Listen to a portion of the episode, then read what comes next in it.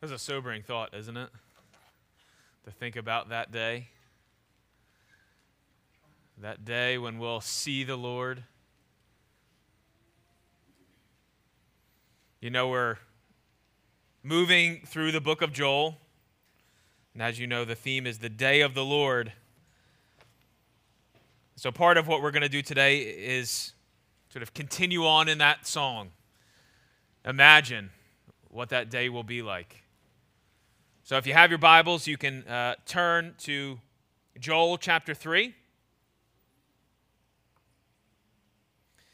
And I'm going to read uh, starting in verse 1. I'm going to read through verse 16. If you don't have a Bible, I believe there are some Bibles over on the table. You are more than welcome to take one, use it, take it home with you. We have lots of them, and I would like to give them out. So if you need one, feel free. Joel chapter 3, starting in verse 1.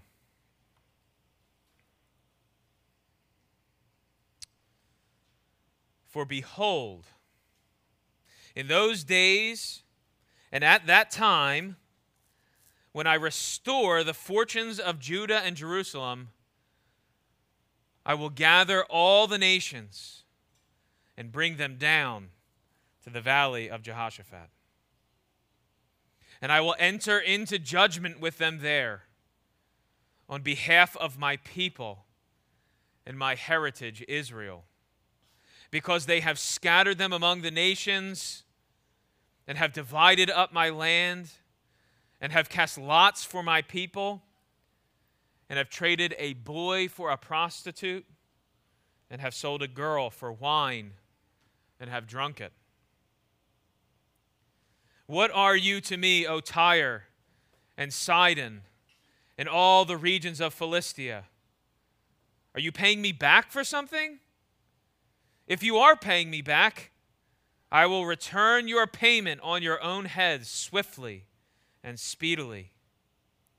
For you have taken my silver and my gold, and have carried my rich treasures into your temples. You have sold the people of Judah and Jerusalem to the Greeks in order to remove them far from their own border. Behold, I will stir them up from the place to which you have sold them, and I will return your payment on your own head. I will sell your sons and your daughters into the hand of the people of Judah, and they will sell them to the Sabaeans, to a nation far away, for the Lord has spoken. Proclaim this among the nations, consecrate for war. Stir up the mighty men. Let all the men of war draw near. Let them come up. Beat your plowshares into swords and your pruning hooks into spears. Let the weak say, I am a warrior. Hasten and come, all you surrounding nations, and gather yourselves there. Bring down your warriors, O Lord. Let the nations stir themselves up and come up to the valley of Jehoshaphat, for there I will sit to judge all the surrounding nations. Put in the sickle, for the harvest is ripe Go in, tread, for the winepress is full. The vats overflow, for their evil is great. Multitudes, multitudes in the valley of decision, for the day of the Lord is near in the valley of decision. The sun and the moon are darkened, and the stars withdraw their shining. The Lord roars from Zion and utters his voice from Jerusalem, and the heavens and the earth quake.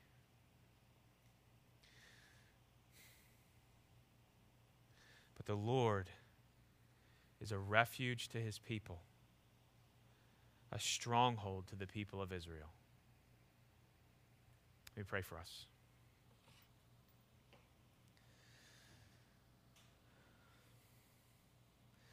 Lord,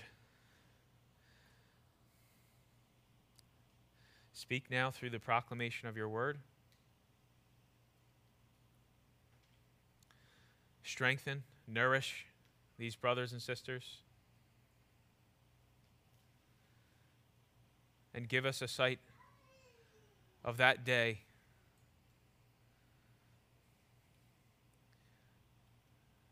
that we might live our lives now with anticipation and eagerness, looking forward to the coming of our Savior. Amen. So, if, if you're the kind of person that keeps up with the public discourse, uh, you will know that sort of one of the main topics of conversation is the issue of justice, social justice, uh, institutional injustice, the failures of the justice system, the need for justice. Uh, if you were to flip open any newspaper or cruise through any um, social media news outlet, you will be sure to find stories and conversations about justice issues. And, and we are a society in many ways engrossed in conversation about justice. I'm sure some of you have experienced those conversations, some of those conversations to be helpful, and, and many of them to be not so helpful. But what's curious is in, in a society that is very concerned with justice issues, it's surprising then that for so many, the idea of a God who judges and punishes and who is deeply committed to justice is distasteful and intolerable. And even sufficient reason to reject wholesale the God of the Bible. You see what I'm getting at? The justice issues would be so important to us but when the Bible presents a God who is just, we, we sort of shrink back and, and our culture shrinks back. For many, the idea that God is a judge who will call everyone to account according to his righteous standards is regarded as an antiquated, medieval, sort of unenlightened view of God. And so, in response to this aversion, many churches have traded in the God of the Bible for a more palatable God, right? A God of unconditional love that really doesn't bother with issues of sin, that's not really concerned with what's right and what's wrong. Functionally, he's, he's indifferent to sin. At least he's indifferent to my sin. And why is that? Because all, all he really cares about, all this sort of imaginary God really care, all he really cares about is loving people. Now that is at least how the argument goes. But I, I know I'm not telling you anything you don't know. What that misses is the fact that you can only have you can only have a good God if you also have a just God. If you rid yourself of the one, you have at the same time lost the other. In order for God to love good, he must hate evil. Right? God cannot be at the same time good and indifferent to evil any more than I could be a good husband who is serially cheating on my wife. They're, they're inconsistent, they, they cannot go together. If you would have a God who is good and who rewards good, you must also embrace a God who hates evil and promises to destroy it and punish it. They are two sides of the same coin. Last week we saw from Joel one side of that coin. I showed you a magnificent side of that coin, probably in a subpar way. Who, who can actually capture the restoration that God means to bring. But that's the side of the coin that Joel showed us last week. That God means to bring full and complete restoration to his people at the day of the Lord. But this week, Joel is going to show us the other side of that coin.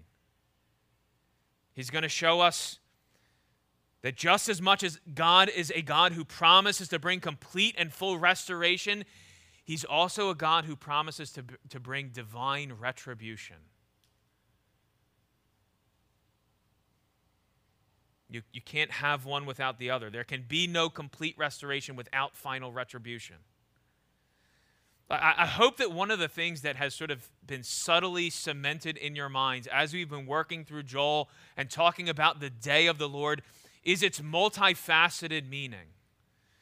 Right? For God's people, the, the, the day of the Lord is going to mean the fulfillment of all of their hopes, the fulfillment of, of everything that they've longed for, because they will have God fully. They will see Him face to face. But for the enemies of God, and this is what Joel is showing us this morning, for the enemies of God, and I, I say this with as, as much sincerity and severity and sobriety as, as I can muster. For the day, for, the, for God's enemies, the, the, the day of the Lord will mean unremitting despair and the realization of all their greatest fears. And the point I'm trying to make is that it must be that way. For God to bring about a new heavens and a new earth of perfect righteousness and love, He must bring about judgment and destruction of evil and rebellion. Complete restoration demands reckoning and retribution. And, and that ex- that's exactly what we see here in this passage. The restoration of Judah inseparably joined to God bringing his judgment on the nations. Look there in verse 1. We read, For behold, in those days and at that time. In what days? At what time? When I restore the fortunes of Judah and Jerusalem. In the days that God promises to bring about this restoration for his people, he says, I will gather all the nations and bring them down to the valley of Jehoshaphat, and I will enter into judgment with them there. You see two sides of the same coin. He will bring restoration to his people, and he will bring judgment to his enemies. So that's what we're considering this morning the divine retribution. I know it's a heavy topic. The divine retribution that God will bring at the day of the Lord. And I think Joel would have us see three things. The reason for divine retribution, I'll give you three R's. I don't, I don't do the, you know, the, the you know, the alliteration every time, but I, I did it today. The, uh, the reason for divine retribution, the reality of divine retribution, and the refuge from divine retribution. The reason, the reality, and the refuge. So I'm, I'm going to actually work through this first point pretty briefly uh, but it, it, needs to be said. Um, our passage begins with the Lord declaring that He's going to bring the nations before Him in judgment. And probably when you are reading that passage, the first question you ask is, "What is this deal with the Valley of Jehoshaphat? Like, what is that a physical place? Like, where is that? And if so, like, why is God bringing them there? Like, why, what is significant about the Valley of Jehoshaphat?"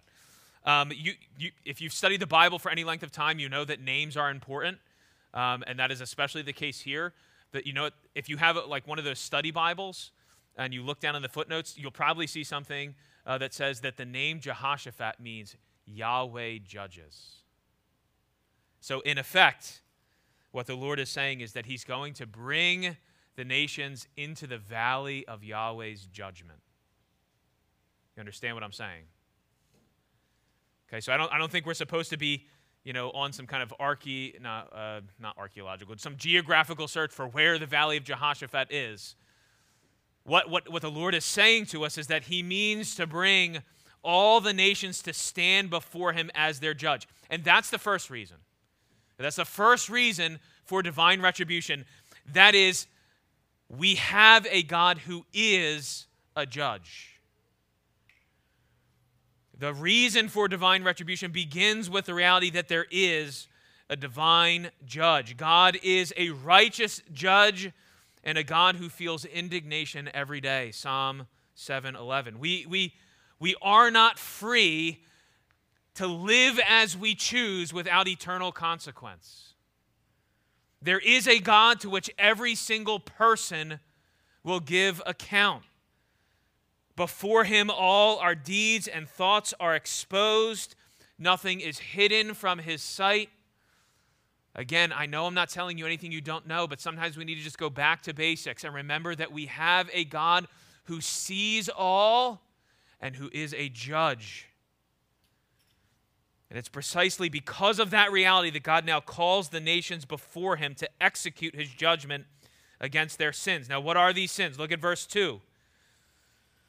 Says, And I will enter into judgment with them there on behalf of my people and my heritage Israel, because they have scattered them among the nations and have divided up my land and have cast lots for my people and have traded a boy for a prostitute and have sold a girl for wine and have drunk it. Jump down to verse 5. For you have taken my silver and my gold and have carried my rich treasures, treasures into your temples. You have sold the people of Judah and Jerusalem to the Greeks in order to remove them far from their own border. So, what have the nations done? They've, they've scattered God's people by selling them into slavery. They've casted lots for them, they've traded them. Young children, boys, girls have been traded for sexual immorality, for drink. As a result, God's country has been divided. The people have been left displaced and enslaved. But not only that, they've plundered the Lord's temple. You see those references to God's silver and gold. They've gone into the temple of the Lord and plundered the temple and brought them in, the, the, the, those treasures into their pagan temples. Verse 4 identifies the nations as Tyre and Sidon and Philistia. But, but the sins that I've named are common to pretty much all of Israel's enemies. So I think we can see here, even in these three nations, a representation of, of all of the nations and, in effect, all of God's enemies. Here's the point why is God about to bring divine retribution onto these nations? It's very simple because he is a righteous judge and because they have sinned. It's a simple fact of it. Because he is a righteous judge and because they have sinned.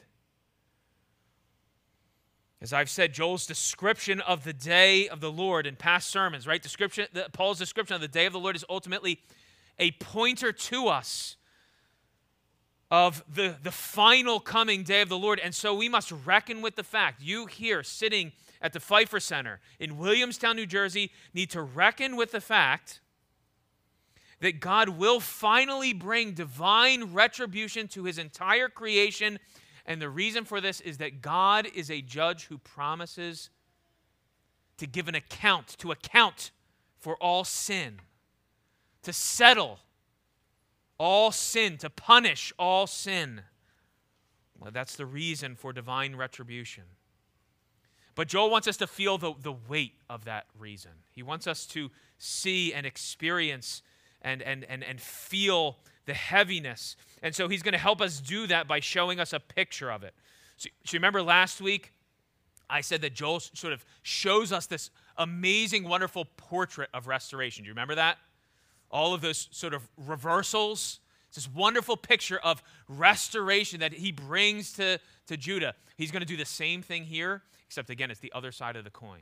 He's going to show us a portrait of divine retribution. So he's going to give us a glimpse into that reality. And it is a, a terrifying picture. That's the reason God is a judge who punishes sin. But I, here's where we're going to spend most of our time the reality of divine retribution. So, again, last week I showed you this string of what I called redemptive reversals. Do you remember because of the locust plague and the drought, that all the vines were laid waste. But in the restoration, God promised that the fig tree and the vine would give their abundant and full yield. In the wake of destruction, right, God calls his people to mourn and lament and to weep. But in the restoration, he calls them to what? To rejoice and to be glad. It's, it's, it's, it's restoration. But now the, the other side of this coin is, is what I'm going to call, I couldn't think of a better phrase, it's clunky, retributive reversals. So not, not uh, redemptive reversals, but retributive reversals. We're talking about their judgment reversals, if you want to think about it that way. And maybe another term. Really, what it's when I show it to you, it's what we call poetic justice. You ever heard that term before? Poetic justice? He's going to show us a picture of God's poetic justice. Symbols of peace are going to be traded in for emblems of war. Hope is traded in for dread. Strength is traded in for weakness, and victory is traded in for defeat. In the restoration, God keeps, He holds every good thing, and He infinitely multiplies and enhances those good things for all eternity. But in God's divine retribution, every evil thing is multiplied and enhanced and turned back on the heads of His enemies. Look at verse 4. The Lord says, What are you to me, O Tyre and Sidon, and all the regions of Philistia? Are you paying me back for something? If you are paying me back, I will return your payment on your own head, swiftly and speedily. They are rhetorical questions that the Lord's asking the nations. It's as if the Lord is asking the nations, um, Is there some reason I shouldn't destroy you? Uh, did I do something to you? And even if you were paying me back for something I did to you, still the payment I'm going to bring back on your own head. Reminds me of that um, proverb, Psalm 26 whoever digs a pit will fall into it, and a stone will come back on him who starts it rolling.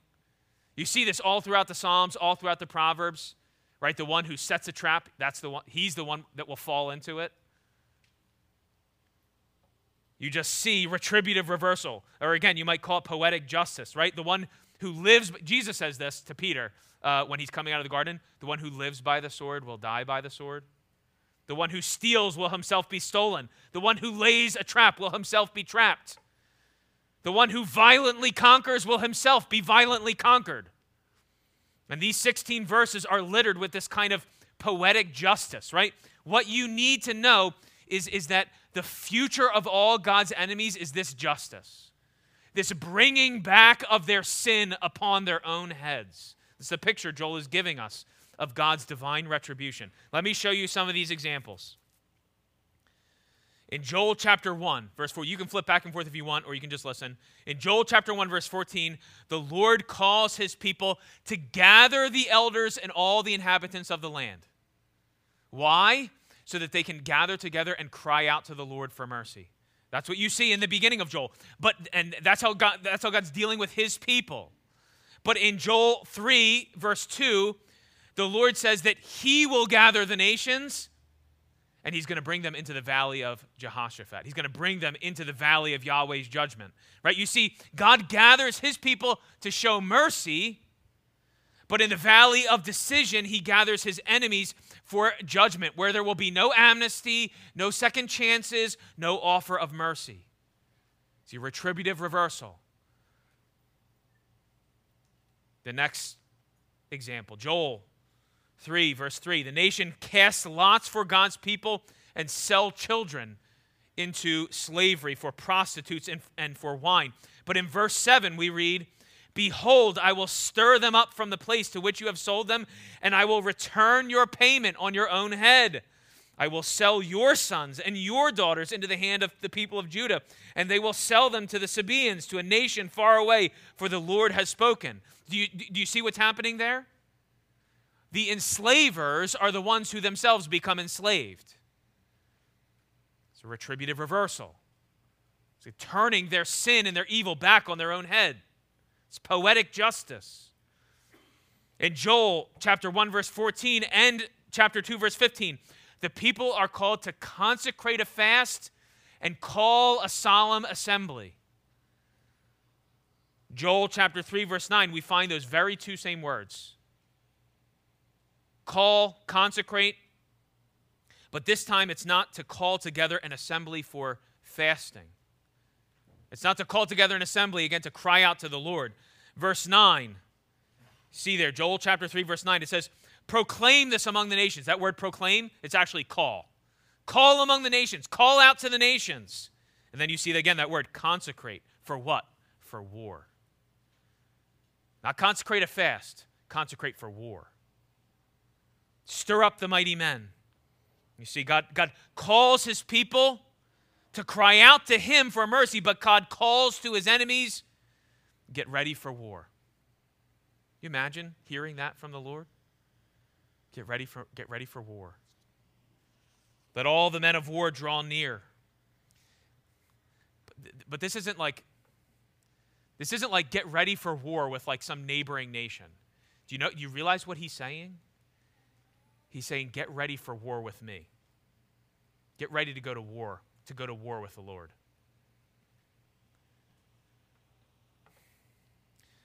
Joel continues with the symbols of war. Again, these more retributive reversals.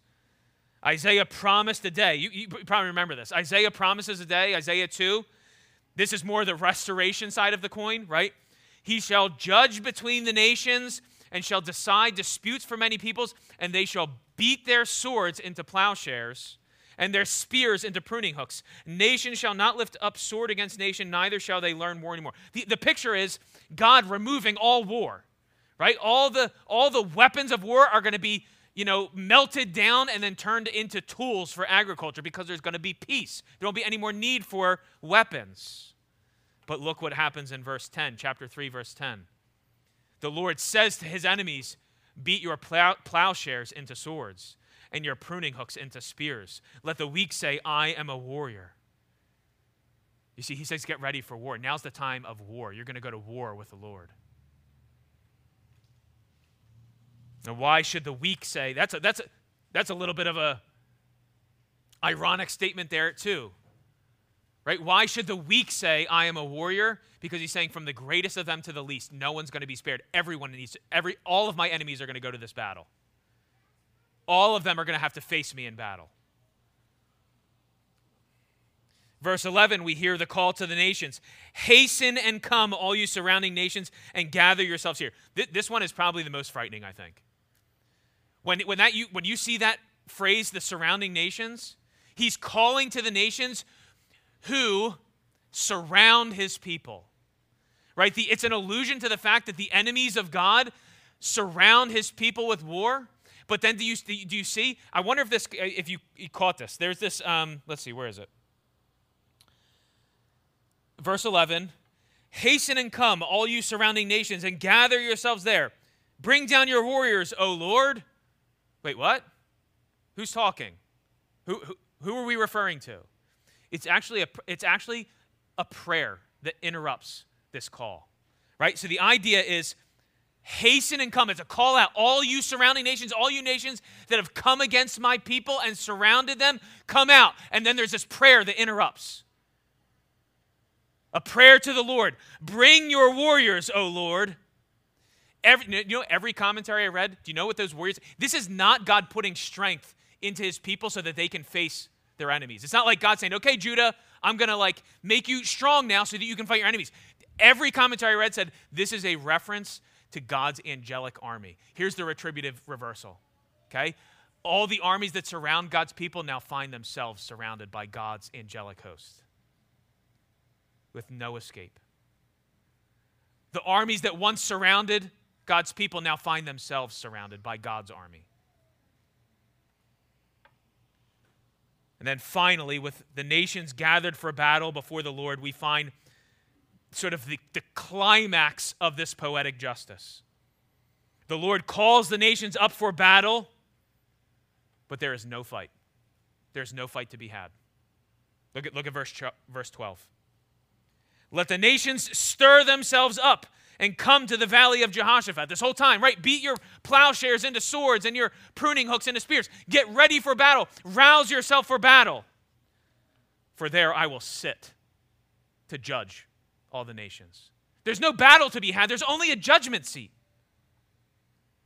It's as if God sends word out far and wide rouse yourself for battle, come to the battlefield, and when they finally arrive, God says, Oh, good, you're here, you're guilty and then executes his sentence. And what follows is the unhindered slaughter of God's enemies. Verse 13, God's command to his heavenly army goes out. He says, Put in the sickle, for the harvest is ripe.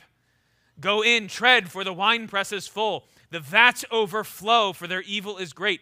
multitudes, multitudes in the valley of decision. For the day of the Lord is near in the valley of decision. Here again, retributive reversals, poetic justice, right? Joel 2.24, the threshing floors are full of grain. You remember that? Right? The, the, the, the, the um, destruction from the locusts and the plague had totally ruined the crop, but then in God's restoration, the threshing floors are full. The harvest has come in. But here, the harvest doesn't refer to actual food, the harvest refers to the fullness of the nation's sin. In other words, God is saying their sin is full grown and it's time to cut them down. And that's the picture you get. You ever, you ever seen someone with a sickle? You know what a sickle is? That big, that big thing with the blade, and they, you see someone going through the field and they just. That's the idea. Sinful grown, God sends his angelic army in to now just cut them down. And then look again, he says, The wine press is full and the vats overflow. You remember that phrase from Joel's picture of restoration? Right? The wine was gone. They had no way to make these daily offerings in the temple. The drunkards were wailing because there's no wine. And they, but in the restoration, the vats overflow with wine. But here again, right, the vats here, they're not referring to wine. Right here, the vats are overflowing because God is actually crushing his enemies in the wine press. And the, and the blood, the, the, the vats overflowing is actually spilling out their blood. That's, that's what we read in Isaiah 63, right? That's, that's the picture uh, that Trev read for us. Why is your, this is Isaiah 63, why is your apparel, apparel red and your garments like his who treads in the winepress. I have trod in the winepress alone, and from the peoples no one was with me. I trod them in my anger and trampled them in my wrath. Their lifeblood spattered on my garments and stained on my apparel. Listen, I, I'm not saying this for the shock value of it. I said this to you last week. I'm not saying it for the shock value. I'm saying this because this is how the Bible talks about God's judgment. This is how the Bible talks about divine retribution.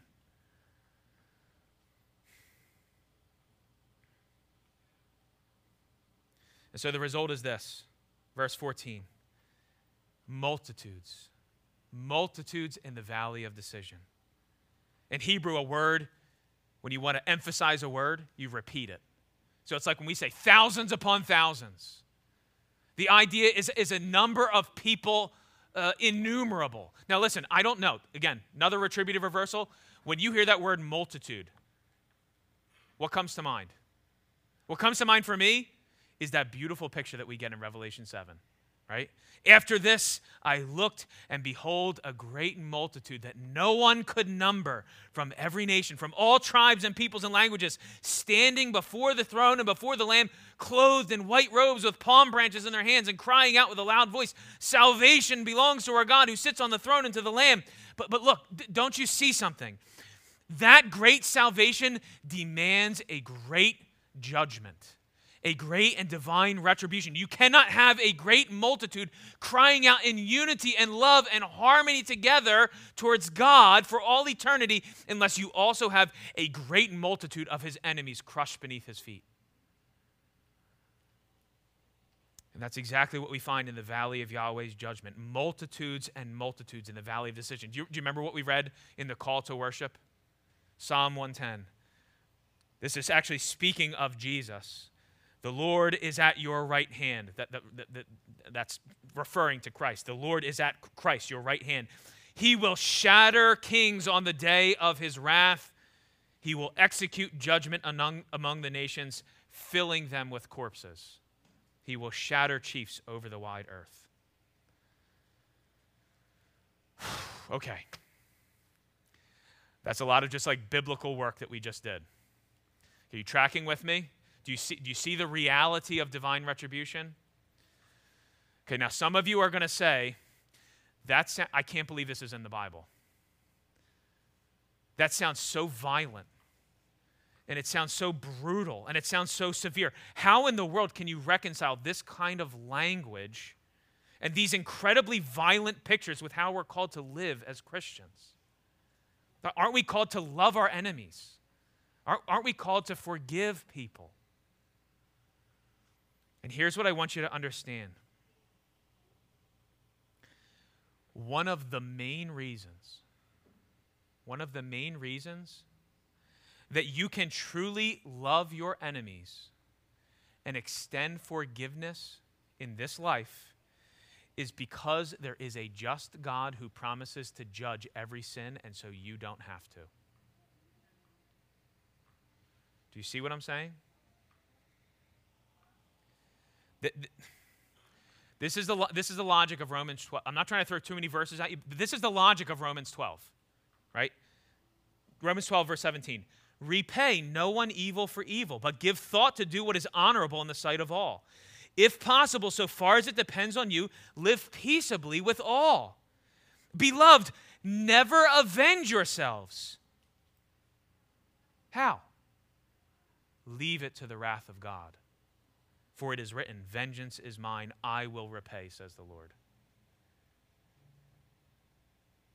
How is it that you can move through life never avenging yourselves and extending liberally forgiveness and love even to your enemies? Because you know there is a just God who will let no sin go unpunished. He will deal with it, He will settle it. Maybe some will say all this talk of justice and sinners being cut down by the judgment of God is going to make people vengeful and violent, but actually the exact opposite is true. Listen, do you, do you know why the early church exploded the way it did in the first four centuries? You ever consider? So, so you get 12 guys in a room, right, who have borne witness to the, to the death of Christ and his resurrection. And over four, over 300 years, those 12 guys turn into thousands and then hundreds of thousands and then millions of Christians to the point where in the fourth century, but the majority of the people in the Roman Empire are Christians. How does that happen? Do you know that in those three centuries, Christians are constantly, in fits and starts, constantly being persecuted. They have enemies all over the place. They're constantly being persecuted, they're constantly being mistreated, they're constantly being marginalized, imprisoned, right? They're, they're hung up, they're, they're covered in tar, hung up on crosses, lit on fire in Nero's courtyard. They're brought into the Colosseum and fed to lions. But do you know what you never see in those 300 years? You never see one Christian uprising. Never one Christian revolt. No Christian group taking up arms to fight against their enemies. Instead, you have countless stories, one after the other, of Christians who go to their death praying just like D- Jesus did at the cross forgive them, they don't know what they're doing. Extending love and forgiveness to their enemies. How? You have to think that the Romans looking on are like, what is happening? We, we are basically at points engaging in systemic, uh, you know, execution of Christians. And the more we try and hurt them, the more they extend forgiveness and love to us and service to us. How can they do that? How can you have enemies in your life or people that are difficult with or feel marginalized or feel alienated or whatever. How can you have this? How can there be people in your life that mistreat you and you extend to them liberally and unremittingly love and forgiveness? Because you know there is a God who is just, who will deal with sin. Listen, how is it that these Christians never retaliate? They never, they never rise up. There's never a violent because they trust in a God who will take up their. Did you do you remember that little that uh, verse uh, in there in Joel where it says, "I will enter into judgment on behalf of my people." Do you, do you notice that little phrase? That's not to take away anything, right? We know all sin is ultimately committed against God, right? That's Psalm 51. David, against you and you alone have I sinned. And yet, there is a unique sense in which when God judges his enemies, he does it on behalf of his people. He stands in their place to execute judgment on their behalf. And these Christians in the first 300 years, they knew hanging on crosses, being fed to lions, and being executed and imprisoned, they knew that God would take up their cause. that every ounce of mistreatment they experienced would be accounted for by God. And of course, they had the hope of glory, but they knew that these things are not just going to go unaccounted for, and so they were able to extend forgiveness. They didn't need to exact their own vengeance because they trusted in, it, trusted in a God who would settle it, either at the cross or at the final day of judgment. And, and you see, so the justice of God actually frees you to be liberal in who you love because you know in the end God will bring about perfect justice. So listen, maybe you're here this morning and you look into your own life and you find unforgiveness. And you find bitterness towards a certain person. It's not because their offense is so great and so unforgivable. I'm not, I'm not, I, don't, I don't mean to diminish the ways in which you have been mistreated. But the reason for your walking in unforgiveness and bitterness is not because their sin is unforgivable. It is because you are not trusting a God who says, I am just, I will settle it.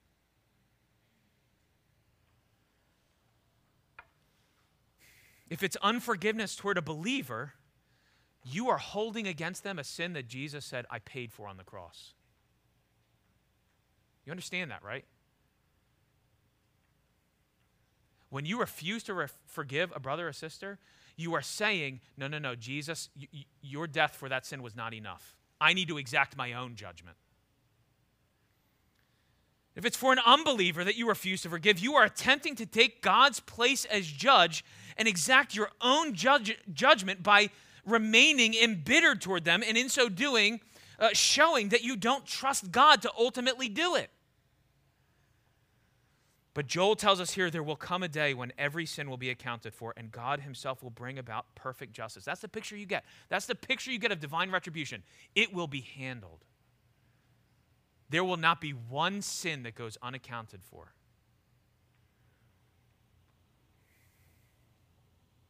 Before you let out a sigh of relief, I want you to understand something. The reality, and maybe you're like, sigh of relief, I, I, that's not relieving to me at all. The reality that God Himself will bring about a perfect justice where all sin is accounted for and destroyed, if you're honest with yourselves, it should terrify you. It should terrify you. It's easy to look out into the world, it's easy to look out and see other people and to see their injustice. But if you are honest with yourselves in the quiet of your room and in the solitude of your heart, when you look down in there, what you will find is a universe of injustice. When you look down into your soul and you look down into your sin, you will find a universe, a world of injustice. You will find pride and lust and greed and selfishness and rage and hate and apathy and laziness and impatience. You fill in the blank, right? When you look in down into your heart, you are not just going to find a bunch of little oopsie daisies. You're going to find a universe of injustice. And if you're going to locate yourself in this passage properly, before you can locate yourself as one of the people of God who God enters into judgment on behalf of, you first have to identify yourself as the enemies of God who rightly deserve to be cut down and trodden upon in the winepress.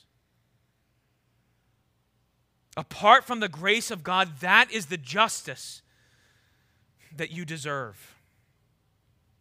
But amidst the overwhelming injustice in the world and in the face of the coming justice God will bring against all sinners, God says to his people, in me and in me alone, you will find a place to hide. Is bothering me.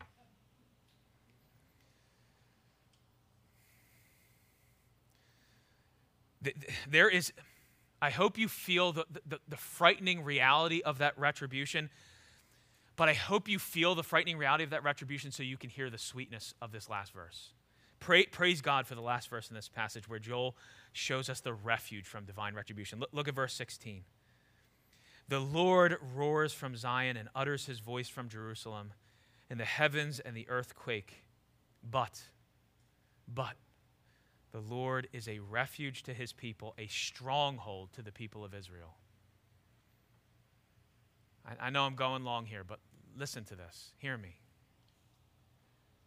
The Lord is a refuge and a stronghold to his people. Those words both mean a place of safety, a, a, place to hide, a place of security. We sang earlier, a mighty fortress is our God, a bulwark never failing. I think Joel means us to understand in these two words, stronghold and refuge, at least two things, very briefly. The first is that when you, when you feel the overwhelming, crushing weight of injustice in the world, and there's lots of opportunities for that, right? Not only personally, but you flick on the TV, you, you scroll through social media, and there's just injustice everywhere, and you feel that world of injustice pressing down on you, and then you couple on that uh, the ways in which you, you yourself feel mistreated and feel the victim of injustice, what we have in the Lord is a place to hide. What we have in the Lord is a place of refuge. What those Christians had in those first 300 years is they encountered persecution and all kinds of injustice. What they had in the Lord was a place of refuge because they knew that God would take up the cause of his people and execute judgment on their behalf. So you know, you know, amidst all that injustice, there is a God and he will make things right. I can't see it right now. It's hard to believe it. There's stuff going on, there's injustice, and it's overwhelming, and yet I know there is a God. There is a God who promises to make all of this right. And so I'm going to plant my feet there. I'm going to hide in that reality. That's the first thing. But more importantly, that reality actually flows out of the second one.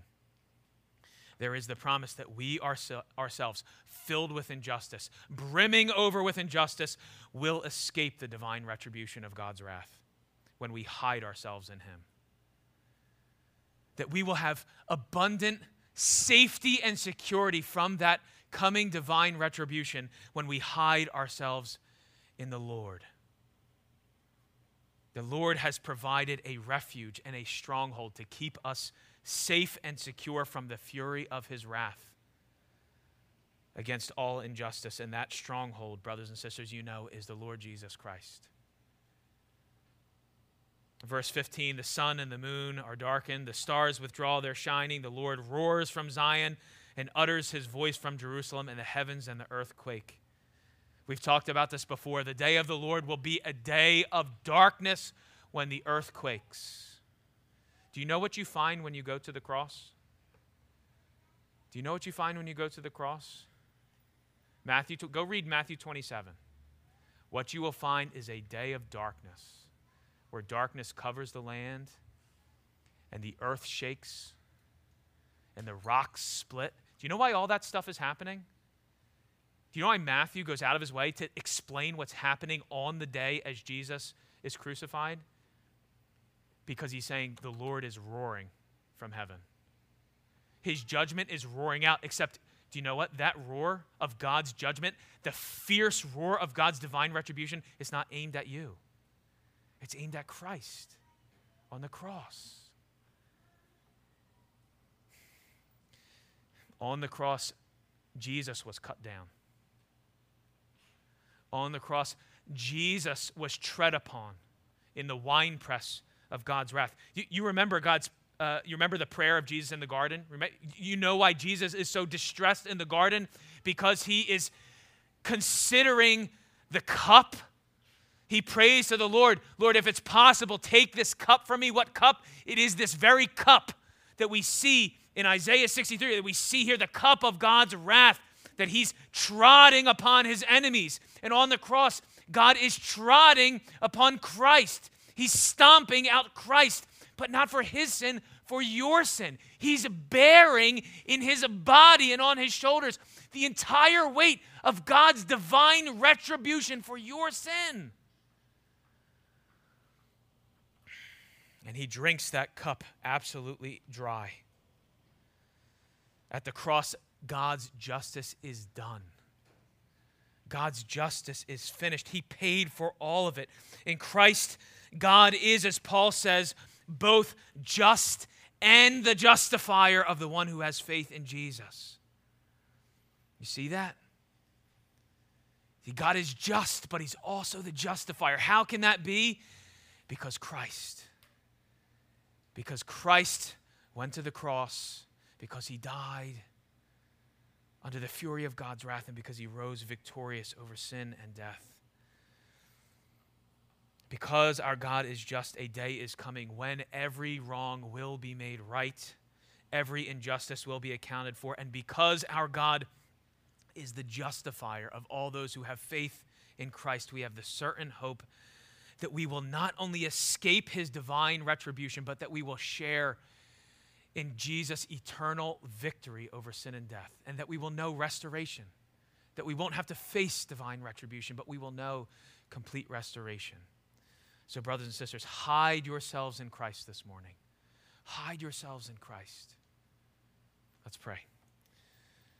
Lord, we thank you that you are a refuge and a stronghold to us. And though we are in many ways frightened by the picture we see of your divine retribution, we are so thankful for the safety and security that we have in Christ, knowing that we will never have to face it. Oh Lord, comfort us, encourage us in the hope of what's to come, but also remind us, Lord, Remind us, Lord, of what we deserved, but what you have spared us from in Christ Jesus. We pray in Jesus' name. Amen.